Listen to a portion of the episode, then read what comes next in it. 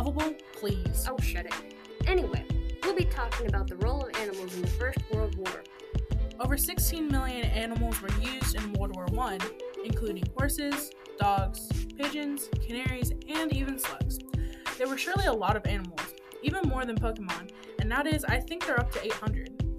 Animals served valuable roles in the war, even changing the course of it. They carried soldiers into and away from battle, carried messages, alerted soldiers of danger, and kept pests from the soldiers. Soldiers worked hard to keep them safe, even having specialized gas masks for the mammals and gas-proof chambers for the pigeons. Today, we're going to be talking about four main categories of animals that served during the war. We're going to be talking about our transporters, our messengers, our pest control, our warning systems, and a few categories in between. More than 136,000 horses served in the First World War. First World War, horses, donkeys, camels, mules, and even elephants were used to transport soldiers, weapons, ammunition, and food. Horses were seen as the key to saving soldiers' lives. The U.S. Army Quartermaster Museum erected a plaque dedicated to the horses and mules that served in the American Expeditionary Forces during the Great War. Camels fitted with cacolets to carry the wounded would transport casualties to aid posts, dressing stations, or field hospitals. One camel would usually carry two injured men, one on each side of its lump. Now, onto one of my favorite animals pigeons. Pigeons played a large part in the war, and it was even against the law to mess with them. Anyone caught, quote, killing, wounding, or molesting a pigeon would be fined or imprisoned. They were the messengers of the war, important because of their ability to fly high and find their way home. Both sides of the war used tens of thousands of pigeons, carrying them all across Europe. Cher Ami was one of the pigeons serving in France. He delivered a message that saved over 200 American lives, even after being shot through the leg and chest. Dogs were also used as messengers and attended a special training school. The school helped them adjust to the sights and sounds of war while staying focused on the task at hand. Dogs have a remarkable sense of smell and sensitive hearing, making them suited for detection duties. Many dogs were employed as guard dogs, watching over important military locations and alerting someone about trespassers. Scouting dogs could alert their handlers about the presence of enemy troops or landmines. Dogs were used as pest control as well. Another animal that was used as pest control in the trenches was cats. Cats were kept in trenches and aboard ships to keep rats at bay. The rats were attracted to the food, waste, and dead bodies. The British Royal Navy was Cats, like other animals, were also kept as mascots by many regiments in the war. Finally, our last category is our warning systems. Two major animals in this category are the canary and the slug. Both of these animals helped warn soldiers of dangers to their health and lives. Both canaries and slugs were used to detect poison gas in the air.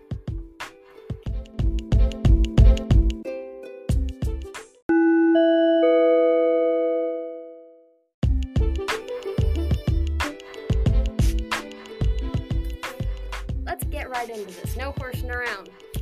Eh, get it? Horsing around. Anyway, I'm your lovable loudmouth Ree. Lovable, please. Oh, shut it.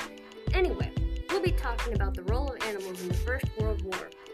Over 16 million animals were used in World War I, including horses, dogs, pigeons, canaries, and even slugs. There were surely a lot of animals, even more than Pokemon, and nowadays I think they're up to 800. Animals served valuable roles in the war, even changing the course of it. They carried soldiers into and away from battle, carried messages, alerted soldiers of danger, and kept pests from the soldiers. Soldiers worked hard to keep them safe, even having specialized gas masks for the mammals and gas-proof chambers for the pigeons. Today, we're going to be talking about four main categories of animals that served during the war.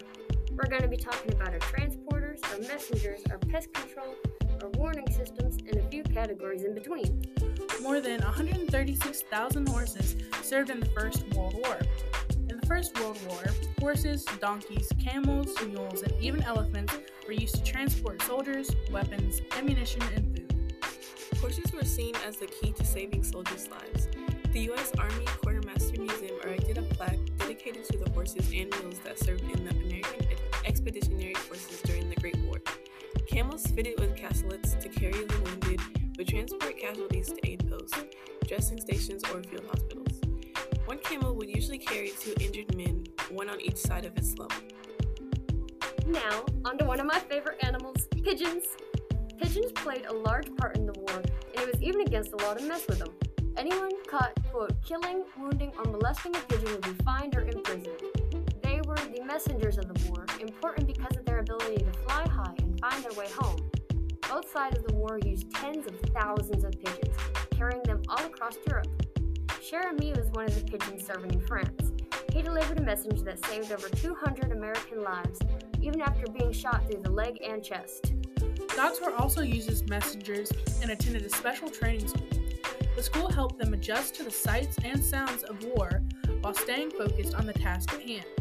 Dogs have a remarkable sense of smell and sensitive hearing, making them suited for detection duties.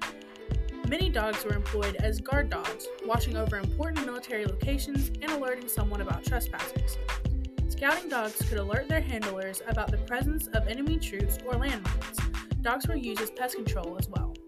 Another animal that was used as pest control in the trenches was cats. Cats were kept in trenches and aboard ships to keep rats at bay. The rats were attracted to the food, waste, and dead bodies. The British Royal Navy was known for keeping them aboard their ships. Cats, like other animals, were also kept as mascots by many regiments in Europe. Finally, our last category is our warning systems. Two major animals in this category are the canary and the slug. Both of these animals helped warn soldiers of dangers to their health. And lives. Both canaries and slugs were used to detect poison gas in the air.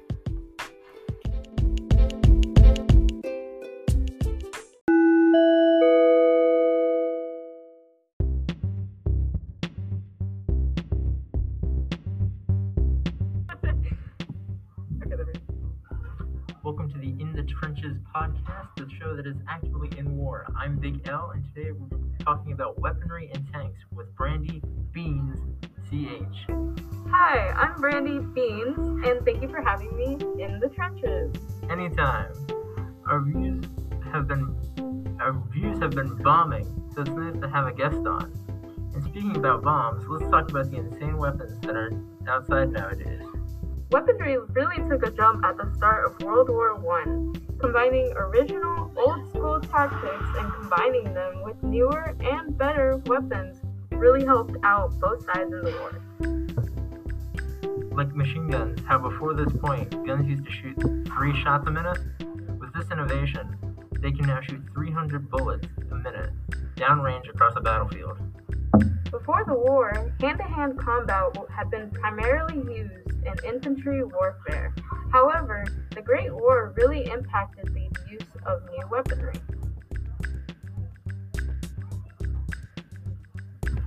Nothing had a bigger impact than those missiles.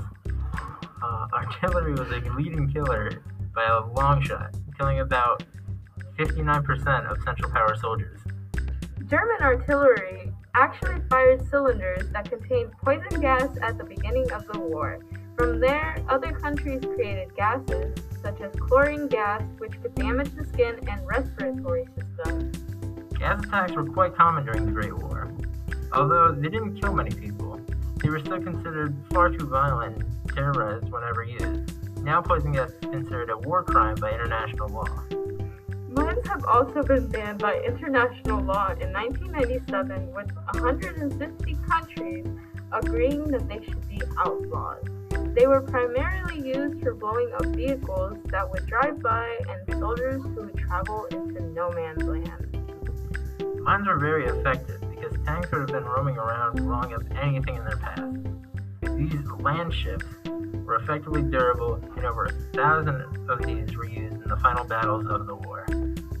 The Great War was really great in the use of new weapons and tanks.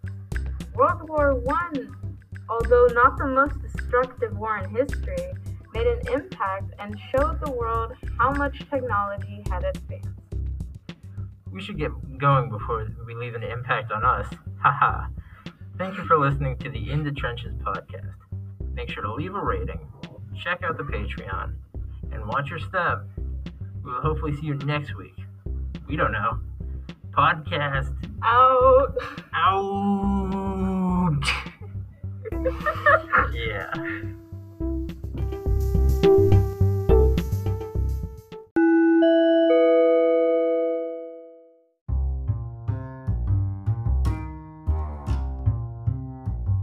Hello, friends. Shooting live from Saskatchewan, Canada, we welcome you back to another grand episode of Why Men Ruin History. We're going to be talking about the interesting and quite honestly depressing messages that were conveyed through music and poetry during the First World War. As you guys know, we can obviously pinpoint the problem, but we don't have time for that. In light of recent events, we thought we would share some opinions and feelings people had about World War I and how those opinions led to creative artworks. Artworks that could be enjoyed anywhere and at any time. Although it's quite shocking, in my opinion, that so many people supported war due to pride. Young teens were drafted into the war and were told that it was patriotic and honorable, which was seen with their choice in music, ragtime and jazz being the most influential, especially in the trenches. It was very syncopated, meaning it was just a revamped version of the things that were done before in those genres. Most of the tunes created were improvised, and the banjo was the main inspiration. Ooh, very nice. We, we love a good banjo movement. On the other hand, the parents of these young adults thought the idea of kids fighting a war was an injustice. This is seen repeatedly in poetry and music as well. The Soldier by Rupert Brooke and My Boy Jack by Rudyard Kipling are some of the most memorable. Rupert opens his poem with, If I should die, think only this of me, that there's some corner of a foreign field that is forever England. Rudyard's poem starts with the narrator asking, Have you news of my boy Jack? And once hearing that no one had, the narrator says, Oh dear, what comfort can I find? Then there were the soldiers who were completely accepting of the idea of dying for their country, and those who only accepted their fate because they saw no other option. The poem In Flanders Field by John McCrae reads If ye break faith with us who die, we shall not sleep, though poppies grow in Flanders Field. Wow, how moving. Quite literally. Most music conveyed the message that being a part of the war was something you should be proud of. The most memorable song at the time was George Cohan's Over There. He spreads the message that American men should be eager to participate. It goes, Hear them calling, you and me, every son of liberty. Hurry right away, no delay, go today. I fear that this is an ongoing theme with the culture of Americans, that war is so normal and honorable. It was rare that people spoke out publicly about how straining the effects of war were on daily life. Facts, no printer. The first hit record to come out at the time, in 1915, was a song called I Didn't Raise My Boy to Be a Soldier by Marilyn Horne and Carl Davis. It faced a lot of controversy because we all know those Americans are just far too patriotic. The lyrics convey a mother's point of view as her son is being forced into fighting a war he never wanted to be part of. The chorus leads with I didn't raise my boy to be a soldier. I brought him up to be my pride and joy. Who dares to put a musket on his shoulder to shoot some other mother's darling boy? Powerful. So, between the jazzy tunes in the trenches, The amazing lyrics by Steve Gilmore was spinning, the African American influence on ragtime, and depressing but moving lines written by Rudyard, Rupert, and many, many more. we can conclude that war provokes all kinds of emotions. And sometimes, if we're really lucky, those emotions create art instead of more chaos. Thank you for tuning in, friends. It has been our pleasure to enlighten you. Smiles intensely and waves.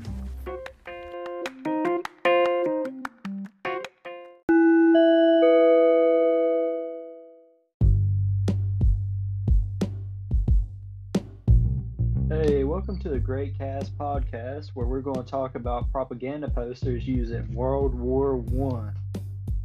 Yeah, War One. Yeah. Such, such a great time, man. Um, so the so the first um, propaganda poster we're gonna look at today is the "I Want You" for the U.S. Army poster. with Yeah. Uncle Sam. Yeah, this is like one of the most popular ones people know. It's the pointing at you with a little finger in his top hat, going, "I want you for the U.S. Army." Yeah, I mean, even Great Britain wanted them. Like, dang. yeah. This, they copy us anyways. They, they're Yeah. jealous of us, honestly. Yeah, they copied them and used them and depict them as a grim-looking Lord Kitchener urging Britons to enlist in the army. Like, they literally just copied and pasted, changed them. It was like, alright, we good. Yeah, because we're just we're just so much better like that, honestly. hmm Um, this, the point of this poster was obviously to make people feel obligated to go to the U.S. Army because you know we're going to war with people. We're gonna need soldiers, and Yeah. what better way than to threaten people with a good-looking man? Mm-hmm. A smexy man. Just Mhm. pointing at you saying, I want you. All right. So then we got then we got um we got another poster. Um, Um, I honestly have no idea what this thing is. I it's kind of like it's kind of like a sloth-looking dude. it kind of looks that like a he actually, yeah, he actually has oil dripping off his hands into uh, kind of like a little tea glass Yeah, and that says configuring. his hat has like the turkey logo on it, and Yeah, I don't, I don't know what that has to do with anything, but it might be, it might be to like showing that um maybe Turkey like you know stirred up some trouble in the little Europe place around the you know during the war. yeah. And the cool thing about this, what's wrote on the cup, it actually stands for uh, the first word, the configuring word. It stands for a great fire that does like a lot of destruction to property and land in Europe. So what you can kind of get from this is that whatever symbols on the hat, which we think might be Turkey, they're adding fuel to the fire in Europe at this point in the war. That's crazy, and everyone blamed Germany. Anyways, Yeah. we gotta move on because we only got a little bit of time left in our little segment here. So we have another Navy poster for, made by the United States Navy depicting a woman saying, "Gee, I wish I were a man." Yeah. You know what? It kind of feels like a little off with her saying that so happily because I wouldn't wish to be a man at this time going to war and then like having a 25% plus chance of dying. Yeah, it's honestly, but you know, even if like there's a bunch of downsides to it, you know, we're going to war. We need soldiers. So what better way Yeah. to make men feel like fill their egos with this imagery of women wanting to be them? You know. And what's funny is some people actually like soldiers enlisted because they saw this hot young lady as like the head figure of the Navy. And so they, I guess, you know, their urges got the best of them. They decided to join because they saw a nice looking young lady as the poster figure of the Navy. Honestly, sounds about right. Yeah. All right, and then we got then we got another really popular poster here. Uh, Destroy this mad brute. So here it depicts a, I guess a gorilla with a club. It almost looks like King Kong holding the woman with like a giant club. Yeah, then it says destroy the mad brute endless. So I'm guessing it's uh, on the hat. I'm pretty sure it seems to say something along the lines of Germany, isn't it? Yeah. And it was actually created by Harry Hopps in 1917, and it was trying to get people to enlist, and the goal was to promote the enlisting of young men into U.S. armies in World War One. And during this time, Woodrow Wilson wanted to keep America neutral, so it was kind of a controversial piece at the time. Well, that's all the time we got left uh, for our little segment. Um, And thank you for joining our podcast. All right, see ya. Bye.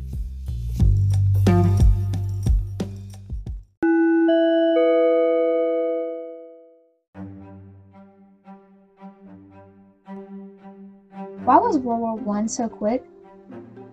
I don't know. Why was it? Because they were Russian? Welcome to the Know It Alls podcast. I'm Juliana. And I'm Chloe. They called it the Great War, but was it all that great? Let's talk about it. There are many different diseases and injuries that are still well known to this day. What are the names of these so called diseases? A few well known are influenza, trench fever, and trench foot. Are there any specific characteristics? Well, with influenza, commonly known as the flu, many people suffered from sore throat, fevers, and body aches. Trench foot and trench fever were both big things inside the actual war. Why are they both labeled with trench? Trenches were a huge part of World War One. They would spend weeks straight in these trenches where they would flood, making it so the soldiers' feet would get wet and never be able to fully dry. Basically, making it where they suffer from gangrene on steroids. Wow, TMI. You asked, I answered. What about trench fever? Trench fever had many symptoms, including a sudden fever, headaches, weakness, sore muscles, and severe pain in the soldier's back and shins. Ouch. A definite ouch. Do you know anything about how they would treat these illnesses? To treat these diseases and injuries, many physical resources on and off the battlefield were available. What do you mean by many? I'm talking five resources on the battlefield and six resources off the battlefield. Wow, that's a lot. If there are so many, how were they able to keep up with it? Well, all the resources were divided off into sections. On the battlefield, care was for those who needed short term or immediate care. Kind of like urgent care today? Yes, like that. However, for on the field treatment, there was a treatment and evacuation system that ran from the front lines to the rear of the field. In order, the systems consisted of three battle aid stations or regimental aid stations, ambulances section dressing stations, field hospitals, and evacuation hospitals. Pause. Do you know Marie Curie? You know the one who discovered the element uranium? Yeah, what about her? Well, did you know she worked with the Red Cross team to equip hundreds of radiological vehicles with x ray machines, creating ambulances nicknamed Petite Curies or Little Curie? Who would have thought that something like uranium had a big impact on World War I medicine? Crazy, right? But what was done about the off battlefield medical care? Well, off battlefield care consisted of lots and lots of big corporation hospitals and transportation. Speaking of, what are some of the things that were practiced when it came to medicine created in World War One? Like what stayed or left? Let's just say it was a limb graveyard and mismatched Barbie parts. Ew. It was estimated that over 20,000 amputations were performed. Most of the time, it wasn't even that the limb had the initial injury, I bet. Nope. 7% of the time, the area had become infected. This was mainly due to antibiotics not yet being created and antiseptics being used as replacements. They also used diluted bleach to clean wounds. So basically, if Johnny got a boo boo on his knee, his leg was amputated all the way to the thigh. At least Johnny was in luck, as artificial limbs that were being more practical and anesthesia was created so he didn't have to hear the saw. This is true. Also, Johnny could get to one of the hospitals without having to worry about falling off a horse, as ambulances were created in World War I too. Not to mention inventions like generalized vaccines, new transfusion techniques, and new methods of facial reconstruction surgery that saved many of Johnny's friends. Unfortunately, for some individuals, their life had to be let go as triage was practiced. Triage? Basically, resources weren't wasted on individuals who were thought to die. On a lighter note, the first gas masks were soaked in urine. Suddenly, I am grateful that my face mask smells like laundry detergent. But did you also know that blood banks were created during World War One? Well, there you have it. College students, you can thank World War One for your weekly income. Till next time. Know it all's out.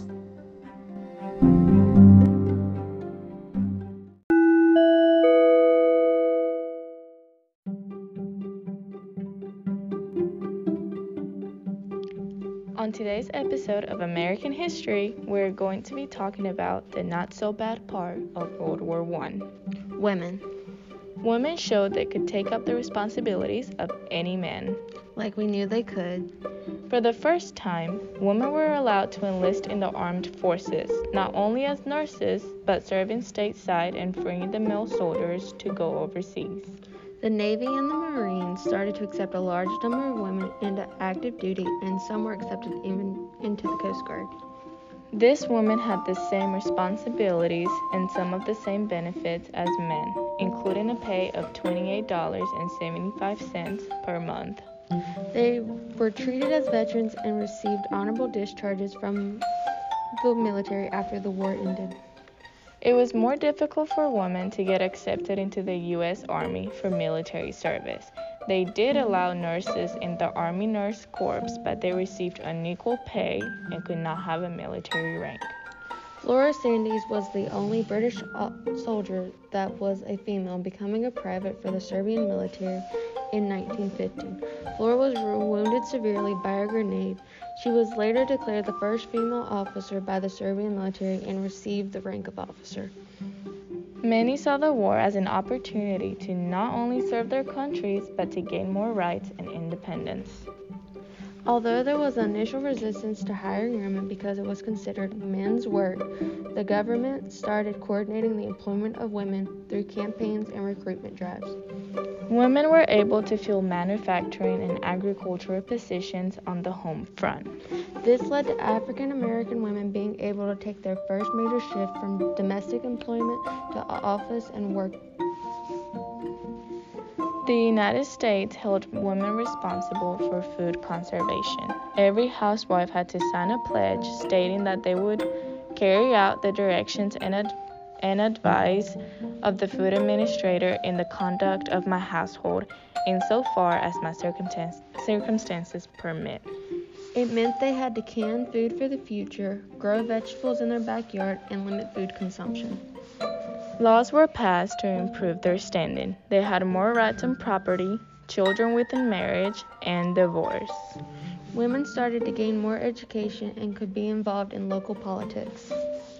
These laws paved the way for further reform in favor of women's position in society. In conclusion, World War I was a tragedy that helped women gain a higher standard in society. Their hard work to keep the country going led to women becoming more independent. This empowered women to fight for their for more rights and social reforms. So Abby, what have we learned today? Women are better.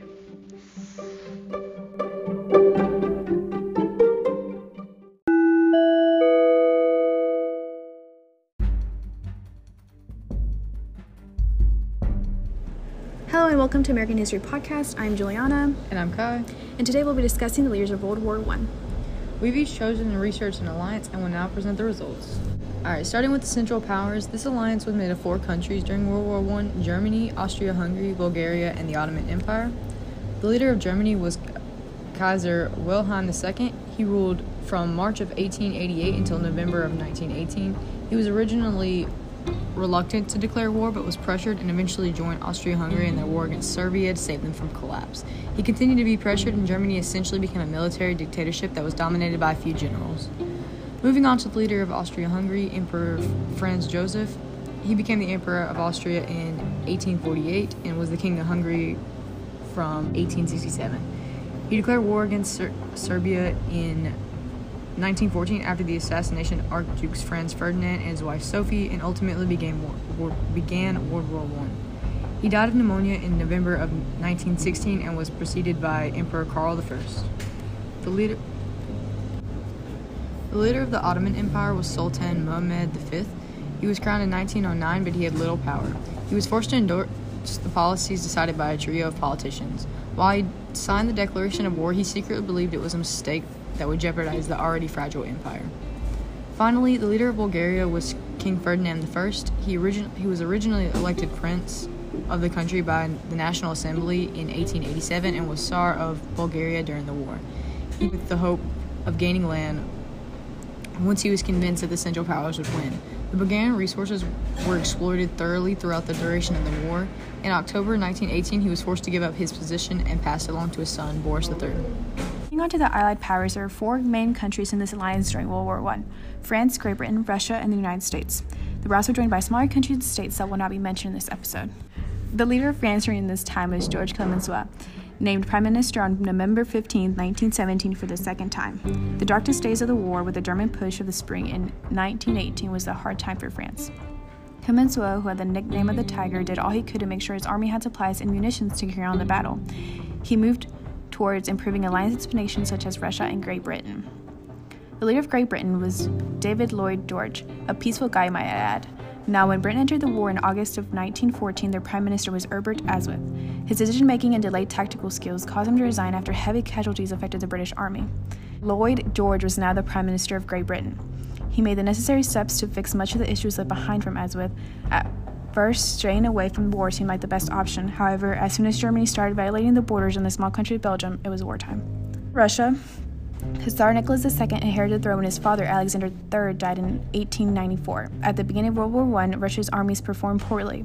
In response, Nicholas II appointed himself commander in chief so he could take direct control of the military from Grand Duke Nicholas, against the advice of his ministers. Over the course of World War I, Russia endured major losses and was subject to extreme poverty and high inflation and was one of its lowest points in its history. The Russians blamed Nicholas II for his poor military decisions. Our last Allied leader, the United States President Woodrow Wilson, Wilson tried to keep the United States neutral during World War I, but ultimately called on Congress to declare war on Germany in 1917 due to Germany's uncalled for behavior. Although the United States only entered the war at the end, the country's involvement is considered the turning point that led to the Allied victory. After the war, he helped negotiate a peace treaty that included a plan for the League of Nations. As you guys heard today, there were many important political figures during this time period, each country holding an important stance in war. From a very peaceful Lloyd George to a very peer pressured Wilhelm II, each of the leaders had a different approach to World War I. Much of the actions taken during this time had an impact on history, much of it leading to World War II. That, however, is a topic for another episode. We invite you to look further into World War I history and its many aspects as you might find something that intrigues you. We're your hosts, Kai and Juliana, and we hope you enjoy this episode of American History Podcast. Till next time.